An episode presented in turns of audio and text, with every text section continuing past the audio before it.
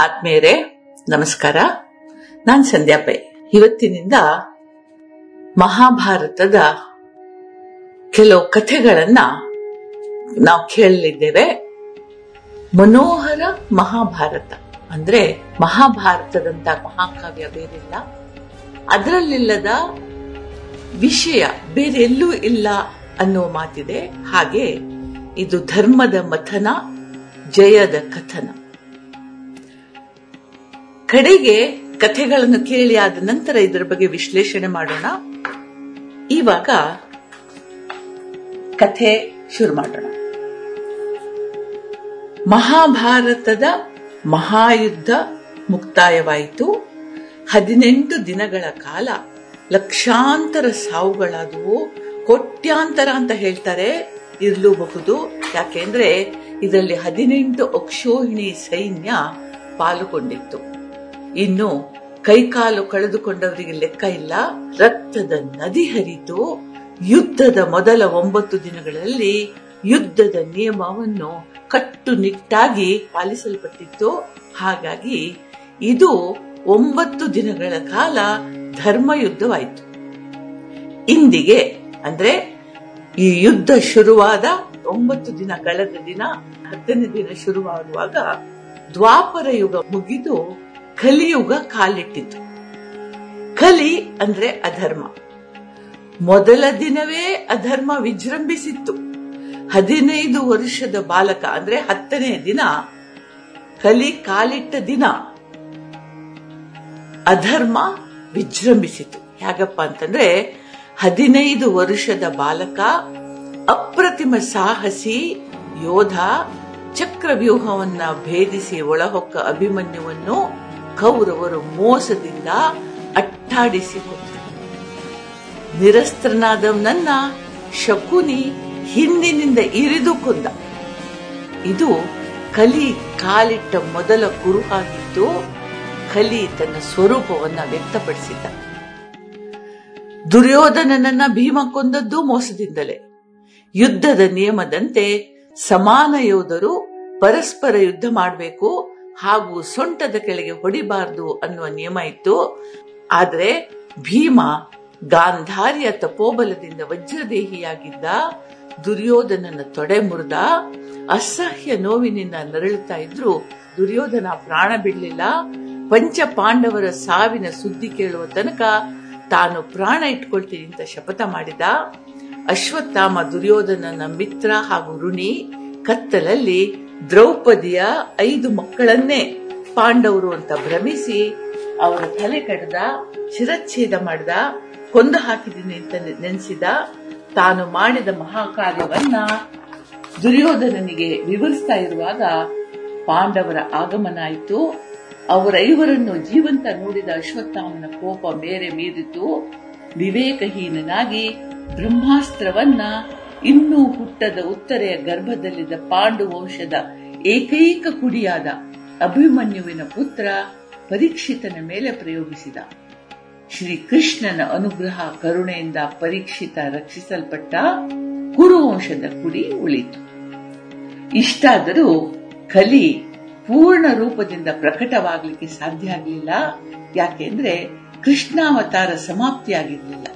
ಮುಂದೆ ಯುಧಿಷ್ಠಿರ ಮೂವತ್ತಾರು ವರ್ಷಗಳ ಕಾಲ ರಾಜ್ಯಭಾರ ಮಾಡಿದ ಅವನು ತನ್ನ ಸಹೋದರರು ಹಾಗೂ ದ್ರೌಪದಿಯೊಂದಿಗೆ ರಾಜ್ಯವನ್ನ ಪರೀಕ್ಷಿತನಿಗೆ ಒಪ್ಪಿಸಿ ಸ್ವರ್ಗಾಭಿಮುಖವಾಗಿ ಹೊರಟ ಮುಂದೆ ತನ್ನ ಹಿರಿಯರಿಂದ ಆದೇಶಿತನಾದ ಪರೀಕ್ಷಿತ ಕಲಿ ತನ್ನ ರಾಜ್ಯ ಪ್ರವೇಶಿಸುವುದನ್ನು ತಡೆ ಹಿಡಲಿಕ್ಕೆ ಸಿದ್ಧತೆ ಮಾಡಿಕೊಂಡ ಕಲಿ ಏನೂ ಸಾಮಾನ್ಯನಲ್ಲ.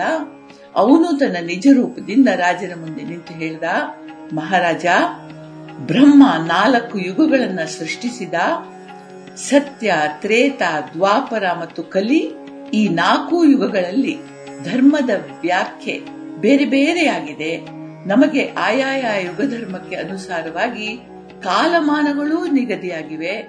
ನನ್ನ ಕಾಲಮಾನ ನಾಲ್ಕು ಲಕ್ಷ ಮೂವತ್ತೆರಡು ಸಾವಿರ ವರ್ಷಗಳು. ನೀನೇನಾದ್ರೂ ನನ್ನ ನಾಶ ಮಾಡಿದೆ ಅಂತಾದ್ರೆ ಬ್ರಹ್ಮ ನಿಯಮ ಮೀರಿದವನಾಗುತ್ತಿ ಸಮಯಕ್ಕೆ ಮೊದಲೇ ನನ್ನನ್ನು ನಾಶ ಮಾಡಿದ ಪಾಪಕ್ಕೆ ಭಾಗಿಯಾಗುತ್ತಿ ಅಂತಂದ.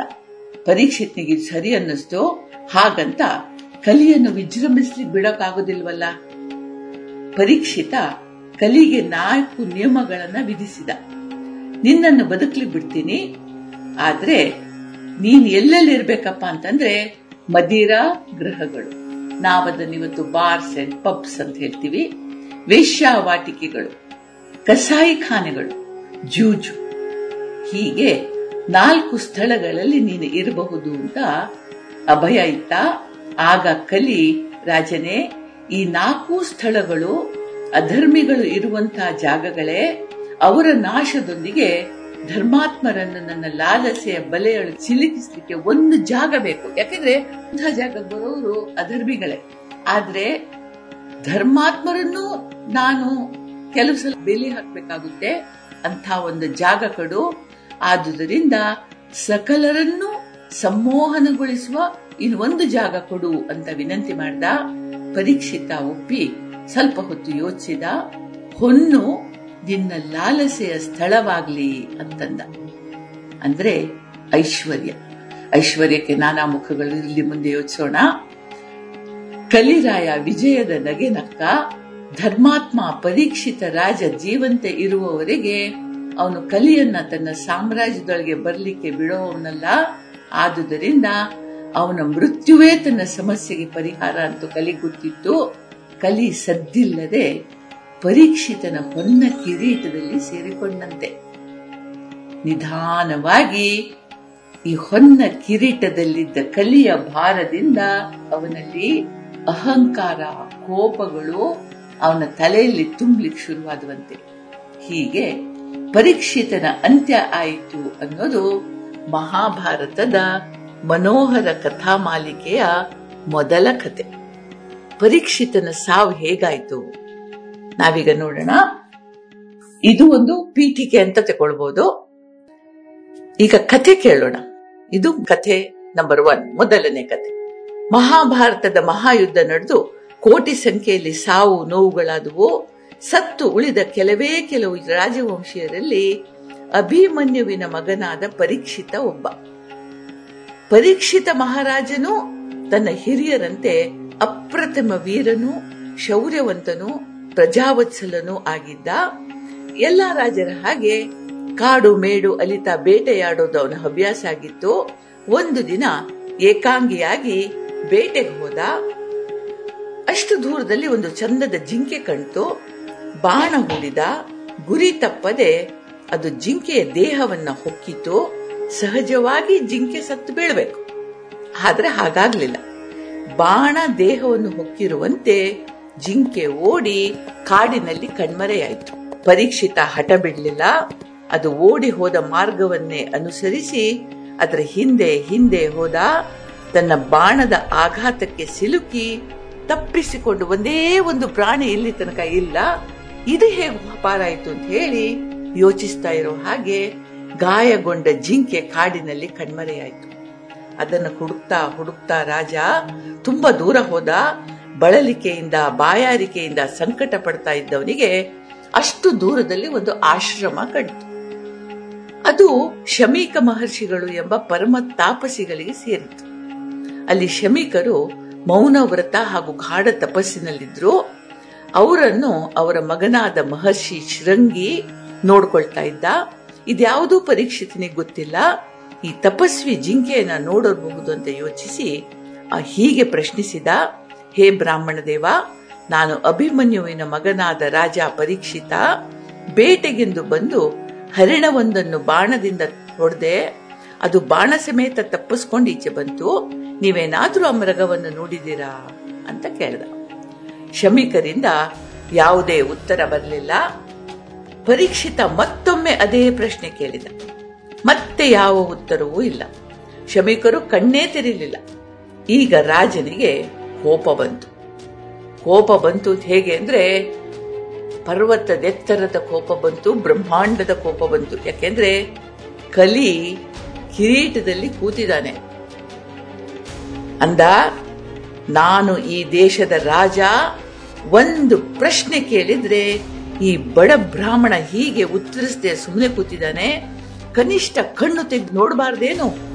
ಕುಡಿಯಲು ನೀರಾದರೂ ಕೊಡ್ಬೋದಲ್ಲ. ಸೊಕ್ಕು ಇವನಿಗೆ, ಸರಿಯಾದ ಬುದ್ಧಿ ಕಲಿಸ್ಬೇಕು ಅಂದವನೇ. ಅತ್ತಿತ್ತ ನೋಡ್ದ, ಅಷ್ಟು ದೂರದಲ್ಲಿ ಒಂದು ಹಾವು ಸತ್ತು ಬಿದ್ದಿತ್ತು.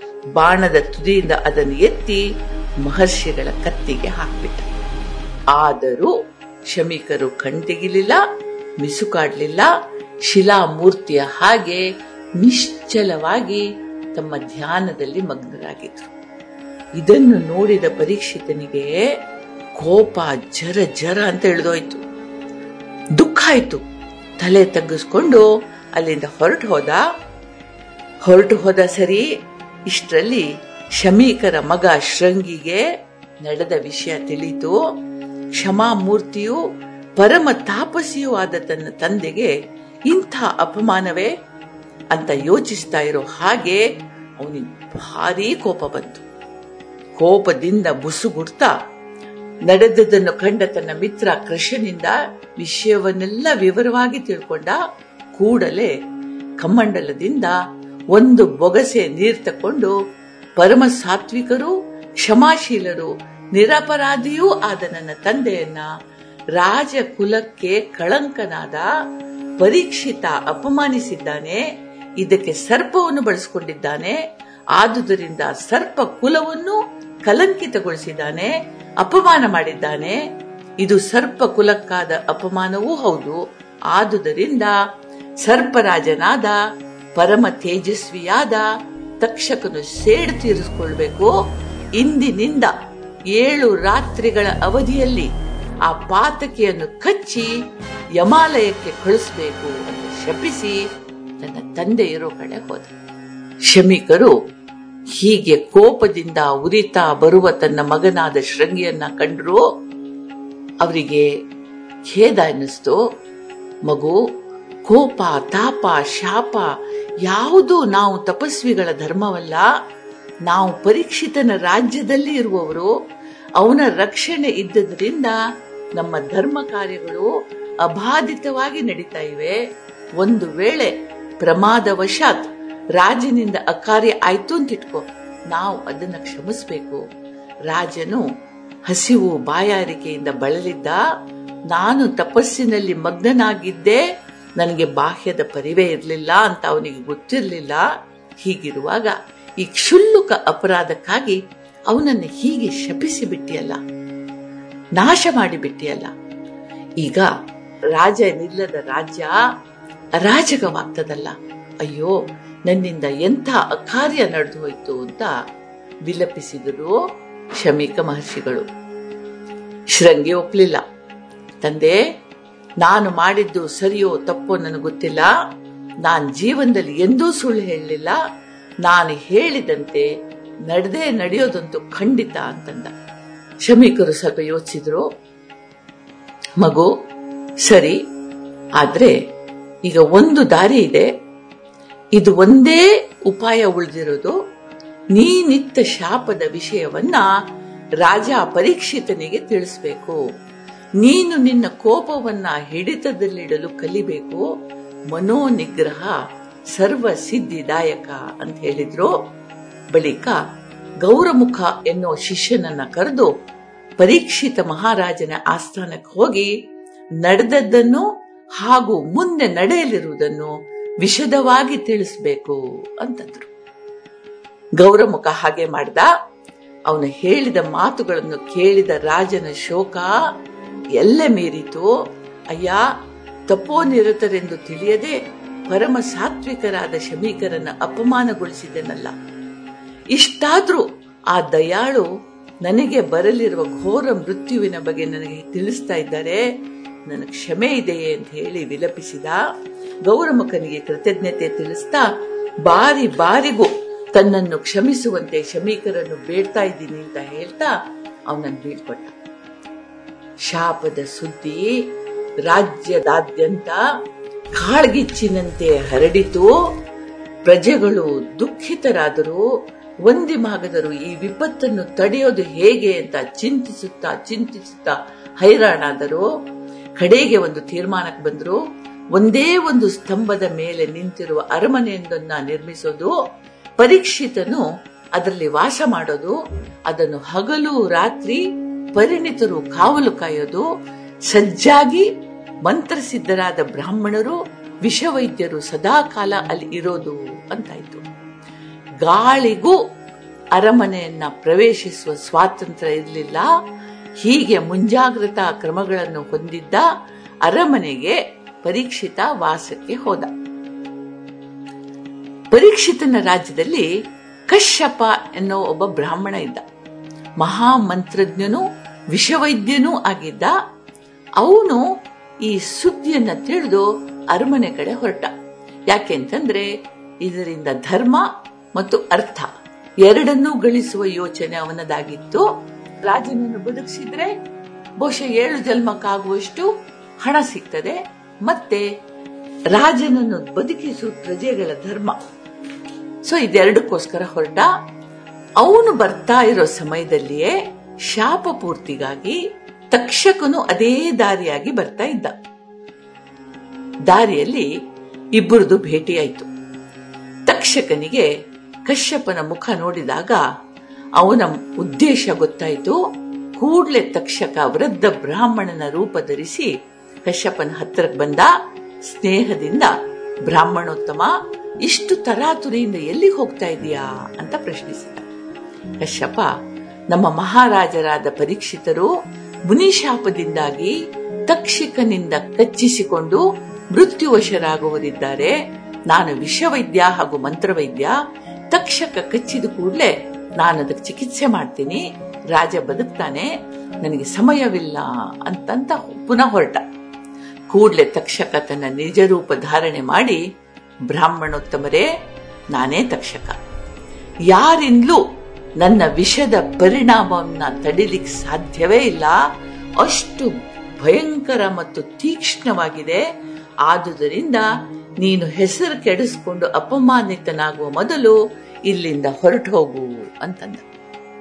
ಬ್ರಾಹ್ಮಣನಕ್ಕ, ತಕ್ಷಕ, ತಪಸ್ಸು ಮತ್ತು ವಿದ್ಯೆ, ಇವು ಎರಡರೊಂದಿಗೆ ಇಚ್ಛಾಶಕ್ತಿಯು ಸೇರಿಕೊಂಡ್ರೆ ಅಸಾಧ್ಯವೂ ಸಾಧ್ಯವಾಗ್ತದೆ. ವಿದ್ಯೆ, ಬುದ್ಧಿ, ತಪೋಬಲದೊಂದಿಗೆ ರಾಜನಿಗೆ ಚಿಕಿತ್ಸೆ ಮಾಡಿ ನಾನು ಯಶಸ್ವಿಯಾಗೇ ಆಗ್ತೀನಿ. ಏನೇ ಇರಲಿ, ನನ್ನ ವಿದ್ಯೆಯ ಸಾಮರ್ಥ್ಯವನ್ನು ನೀನು ತೋರಿಸ್ತೀನಿ. ಅದೋ ಫಲಪುಷ್ಪಗಳಿಂದ ತುಂಬಿ ನಳನಳಿಸುತ್ತಿರುವ ಆ ಮರವನ್ನ ನೀನು ಕಚ್ಚು. ಅದು ಸಾಯದ ಹಾಗೆ ಅದನ್ನು ಮತ್ತೆ ನಾನು ಬದುಕಿಸ್ತೀನಿ ಅಂತಂದ. ತಕ್ಷಕನಿಗೂ ಇವನ ವಿದ್ಯೆ ಪರೀಕ್ಷಿಸುವ ಕುತೂಹಲ ಇತ್ತು. ಆ ಮರವನ್ನ ಕಚ್ಚಿದ. ತಕ್ಷಕನ ತೀಕ್ಷ್ಣವಾದ ವಿಷ ಏರ್ತಾ ಇರೋ ಹಾಗೆ ಮರ ಹತ್ತುಕೊಂಡು ಧಗ ಧಗ ಧಗ ಧಗ ಉರಿಯೋಕ್ ಶುರುವಾಯ್ತು. ಕ್ಷಣ ಮಾತ್ರದಲ್ಲಿ ಉರಿದು ಭಸ್ಮವಾಗೋಯ್ತು. ತಕ್ಷಕ ವಿಜಯದ ನಗೆ ನಕ್ಕ. ಕೂಡಲೇ ಕಶ್ಯಪ ಆಚಮನ ಮಾಡಿ ಮರದ ಬೂದಿಯನ್ನು ಗುಡ್ಡೆ ಹಾಕೊಂಡು ಮಂತ್ರಪಠನ ಮಾಡಕ್ ಶುರು ಮಾಡ್ದ. ನೋಡ್ತಾ ನೋಡ್ತಾ ಇರೋ ಹಾಗೆ ಬೂದಿಯಲ್ಲಿ ಬೀಜಾಂಕುರವಾಯಿತು. ಬೀಜ ಚಿಗುರಿ ಗಿಡವಾಗಿ, ಮರವಾಗಿ ಚಾಕೆಯೊಡೆದು ಬೆಳೀತಾ ಬೆಳೀತಾ ಮೊದಲಿನ ಗಾತ್ರವನ್ನೇ ಪಡೆದು. ಅದಕ್ಕೆ ವಿಷಪೂರ್ಣವಾದ ಚಿಹ್ನೆಯೂ ಇರಲಿಲ್ಲ. ತಕ್ಷಕ ಬೆರಗಾದ ಈ ಬ್ರಾಹ್ಮಣ ಪರೀಕ್ಷಿತನನ್ನ ಸಾಯಕ್ ಬಿಡುದಿಲ್ಲ ಅಂತ ಅವನಿಗೆ ಖಂಡಿತ ಇತ್ತು ಅವನೀಗ ಎರಡೂ ಕೈ ಮುಕ್ಕೊಂಡು ಹೇಳ್ದ, ತಪೋಧನನೇ, ನೀನು ಯಾವ ಫಲಾಪೇಕ್ಷೆಯಿಂದ ರಾಜನನ್ನು ಬದುಕಿಸ್ಲಿಕ್ಕೆ ಆಶಿಸ್ತಾ ಇದ್ದಿ ಅಂತ ಕೇಳ್ದ. ಬ್ರಾಹ್ಮಣ ಹೇಳ್ದ, ನಾನು ಧನಾರ್ಥಿಯಾಗಿ ರಾಜನನ್ನು ಬದುಕಿಸ್ಲಿಕ್ಕೆ ಹೋಗ್ತಾ ಇದ್ದೀನಿ. ತಕ್ಷಕನಿಗೆ ಸಮಾಧಾನ ಆಯ್ತು. ನೀನು ಧನದಾಸೆಯಿಂದ ರಾಜನನ್ನು ಬದುಕಿಸ್ಲಿಕ್ಕೆ ಬಯಸ್ತೀಯಂತಾದ್ರೆ ನಿನ್ನ ಏಳು ಪೀಳಿಗೆಗಳು ಕೂತು ತಿಂದ್ರು ಮುಗಿಯದಷ್ಟು ಸಿರಿಯನ್ನ ನಾನೇ ನಿನಗೆ ಕೊಡ್ತೀನಿ. ಎರಡನೇದಾಗಿ, ನಾನು ನಾನಾಗಿ ರಾಜನನ್ನು ಕೊಲ್ಲಲು ಹೋಗ್ತಾ ಇಲ್ಲ. ಸರಿಯಾಗಿ ಗಮನಿಸಿ. ತಕ್ಷಕ ಹೇಳ್ತಾನೆ, ನಾನು ನಾನಾಗಿ ರಾಜನನ್ನು ಕೊಲ್ಲಲು ಹೋಗ್ತಾ ಇಲ್ಲ. ಋಷಿಯ ಶಾಪಕ್ಕೆ ಅವನು ಗುರಿಯಾಗಿದ್ದಾನೆ. ಅಷ್ಟೇ ಅಲ್ಲ, ಜನ್ಮ ಕುಂಡಲಿಯ ಪ್ರಕಾರ ಪರೀಕ್ಷಿತನ ಆಯಸ್ಸು ಮುಗಿತಾ ಇದೆ. ಇದರಿಂದ ನಿನ್ನ ಚಿಕಿತ್ಸೆ ಫಲಕಾರಿಯಾಗದೆ ಹೋಗ್ಲಿಕ್ಕೂ ಸಾಕು. ಆಗ ನಿನ್ನ ಕೀರ್ತಿ ಹಾಳಾಗ್ತದೆ. ಯೋಚಿಸು. ಮತ್ತೆ, ನೀನು ಪ್ರಕೃತಿಗೆ ವಿರುದ್ಧವಾಗಿ ಹೋಗ್ತಾ ಇದ್ದೀಯಾ? ಆಯುಷ್ಯ ಮುಗಿದವನನ್ನ ಬದುಕಿಸ್ಲಿಕ್ಕೆ ನೋಡ್ತಾ ಇದ್ದೀಯಾ? ಮತ್ತು ಶಾಪ ಕಾರ್ಯಗತವಾಗದ ಹಾಗೆ ನೋಡ್ಕೊಳ್ಲಿಕ್ಕೆ ಹೋಗ್ತಾ ಇದೆಯಾ ಇದು ಸರಿಯಲ್ಲ ಅಂತಂದ. ಕಶ್ಯಪ ಯೋಚಿಸಿದ. ಹೌದು ಅನ್ನಿಸ್ತು. ಅವನು ಜ್ಞಾನಿನೇ. ಜ್ಞಾನದ ದೃಷ್ಟಿಯಿಂದ ನೋಡಿದಾಗ ತಕ್ಷಕನ ಮಾತುಗಳಿದ್ದ ಸತ್ಯ ಅವನಿಗೆ ಗೋಚರಿಸಿತು. ತಕ್ಷಕನಿಂದ ಅತುಲವಾದ ಐಶ್ವರ್ಯವನ್ನ ಪಡ್ಕೊಂಡು ಕಶ್ಯಪ ವಾಪಸ್ ಹೋದ. ಇತ್ತ ತಕ್ಷಕನ ಅನುಯಾಯಿಗಳು ತಾಪಸ ವೇಷದಲ್ಲಿ ತೀರ್ಥ ಫಲ ಪುಷ್ಪಗಳನ್ನು ತಕೊಂಡು ಪರೀಕ್ಷಿತ ಇರುವಲ್ಲಿ ಹೋದರು ರಾಜ ಸಂತೋಷದಿಂದ ಅವುಗಳನ್ನು ಸ್ವೀಕರಿಸಿದ. ಅವರು ಅತ್ತ ಹೋದ ಕೂಡಲೇ ರಾಜ ಒಂದು ಹಣ್ಣನ್ನ ಕೈಗೆ ಎತ್ಕೊಂಡು ಮಿಕ್ಕಿದ್ದನ್ನ ಉಳಿದವರಿಗೆಲ್ಲ ಹಂಚಿಕೊಟ್ಟ ಋಷಿ ಶಾಪದಂತೆ ಅಥವಾ ವಿಧಿ ನಿಯಮದಂತೆ ತಕ್ಷಕ ಪುಟ್ಟ ತುಳದ ರೂಪದಿಂದ ಪರೀಕ್ಷಿತನ ಕೈಯಲ್ಲಿದ್ದ ಹಣ್ಣಿನಲ್ಲಿ ಅಡಗಿಕೊಂಡಿದ್ದ. ರಾಜನ ಅಂಗೈಯ ಮೇಲೆ ಹರಿದು ಬರ್ತಾ ಇರುವ ಕ್ರಿಮಿಯ ಕಣ್ಣುಗಳು ನೀಲ ಮಣಿಯಂತೆ ಹೊಳಿತಾ ಇದ್ವು. ಶರೀರ ಅಗ್ನಿಯಂತೆ ಕೆಂಪಾಗಿತ್ತು. ಅಂಗೈಯಲ್ಲಿ ಹರಿದಾಡುತ್ತಿದ್ದ ಅದನ್ನ ಪರೀಕ್ಷಿತ ತದೇಕ ಚಿತ್ತದಿಂದ ನೋಡ್ದ, ಕಡೆ ಹೇಳ್ದ, ಎಂಥ ಮಾತು ನೋಡಿ ಸೂರ್ಯನಾಗಲೇ ಪಡುವಣದಲ್ಲಿ ಕೆಳಗಿಳಿತಾ ಇದ್ದಾನೆ. ನಾನು ಇನ್ನೂ ಬದುಕಿದ್ದೀನಿ. ಇವತ್ತಿಗೆ ಏಳನೇ ದಿನ ಮುಗಿತದೆ. ಸರ್ಪ ನನ್ನನ್ನು ಇನ್ನೂ ಕಚ್ಚಿ ಸಾಯಿಸಲಿಲ್ಲ. ಇದು ಯಾವ ರೀತಿಯಲ್ಲೂ ಸರಿಯಲ್ಲ. ಯಾವ ಕಾರಣಕ್ಕೂ ಋಷಿವಾಣಿ ಸುಳ್ಳಾಗಬಾರದು. ಪಾಪಿಗೆ ಶಿಕ್ಷೆ ಆಗದೆ ಇರಬಾರದು. ಆದುದರಿಂದ ಹಣ್ಣಿನೊಂದಿಗೆ ಬಂದ ಈ ಹುಳವೇ ತಕ್ಷಕನಾಗಿ ನನ್ನನ್ನು ಕಚ್ಚಲಿ ಅಪರಾಧಕ್ಕೆ ಎಂದೆಂದಿಗೂ ಶಿಕ್ಷೆ ಇದೆ ಅಂತ ಹೇಳಿ ಜಗತ್ತಿಗೆ ತಿಳಿಲಿ ಅಂತ ಹೇಳ್ತಾ ಹುಳವನ್ನ ಎತ್ತಿ ತನ್ನ ಕತ್ತಿನ ಮೇಲೆ ಇಟ್ಕೊಂಡ. ಎಂಥ ಅದ್ಭುತವಾದ ಮನಸ್ಥಿತಿ ನೋಡಿ. ಸಾವನ್ನು ಸ್ವಾಗತಿಸಿ ತನ್ನ ಕತ್ತಿನ ಮೇಲೆ ಇಟ್ಕೊಂಡ. ನೆರೆದವರು ಸ್ತಂಭೀಭೂತರಾಗಿದ್ರು ಎದುರು ಮಾತಾಡಲು, ಪ್ರತಿಕ್ರಿಯಿಸಲು, ಅವರಿಗೆ ಗಂಟಲಿನಿಂದ ಮಾತುಗಳು ಹೊರಗೆ ಬರಲಿಲ್ಲ. ಮಂತ್ರ ಮುಗ್ಧರಂತೆ, ಸರಿ ಸರಿ ಅಂತ ತಲೆಯಲ್ಲಾಡಿಸ್ತಾ ಇದ್ರು. ತತ್ಕ್ಷಣ ಕ್ರಿಮಿ ರೂಪದ ತಕ್ಷಕ ನಿಜ ರೂಪ ತಾಳಿದ, ರಾಜನ ಕತ್ತನ್ನು ಸುತ್ತಕೊಂಡ, ಪರೀಕ್ಷಿತ ಅವನನ್ನು ನೋಡಿ ನತ್ತ ತಕ್ಷಕನೇ, ನಿನ್ನ ಕರ್ತವ್ಯ ನೀನು ಮಾಡು. ಬಾ, ನನ್ನ ಮೃತ್ಯು ರೂಪಿಯೇ ಬಾ ಅಂತಂದ. ಕೂಡ್ಲೆ ತಕ್ಷಕ ಅವನನ್ನು ಕಚ್ಚಿಬಿಟ್ಟ. ಮರುಕ್ಷಣ ಮನೋಹರ ರೂಪಿಯೂ ಸರ್ಪಶ್ರೇಷ್ಠನೂ ಆದ ತಕ್ಷಕ ಪರೀಕ್ಷಿತನನ್ನು ಬಿಟ್ಟು ಆಕಾಶ ಮಾರ್ಗವಾಗಿ ಹೊರಟ ಹೋಗುವಾಗಂದ ಋಷಿ ಶಾಪದಿಂದ, ಕಾಲ ನಿಯಮದಿಂದ ಪರೀಕ್ಷಿತನ ಮೃತ್ಯುವಾಯಿತು. ನಾನು ನಿಮಿತ್ತ ಮಾತ್ರ ಅಂತ ಹೇಳಿ ಹೊರಟು ಹೋದ.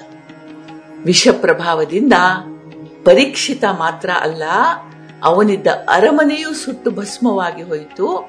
ಮುಂದೆ ಅವನ ಮಗ ಜನಮೇಜಯ ಸಿಂಹಾಸನ ಏರಿದ, ತಂದೆಯನ್ನು ಕೊಂದ ತಕ್ಷಕನೇ ಮೊದಲಾಗಿ ಸಮಸ್ತ ಸರ್ಪ ಕುಲವನ್ನ ನಾಶ ಮಾಡುವ ಪ್ರತಿಜ್ಞೆ ಮಾಡಿದ. ಮುಂದೇನಾಯ್ತು ಅನ್ನೋದನ್ನ ಮುಂದಿನ ಕಂತಿನಲ್ಲಿ ನೋಡೋಣ. ಯಾಕೆಂದ್ರೆ ಅದು ಈ ಮಹಾಭಾರತದ ಮನೋಹರ ಕಥಾ ಮಾಲಿಕೆಯ ಎರಡನೇ ಕಥೆ. ನಮ್ಗೆಲ್ರಿಗೂ ದೇವ್ರು ಒಳ್ಳೇದ್ ಮಾಡ್ಲಿ. ಜೈ ಹಿಂದ್.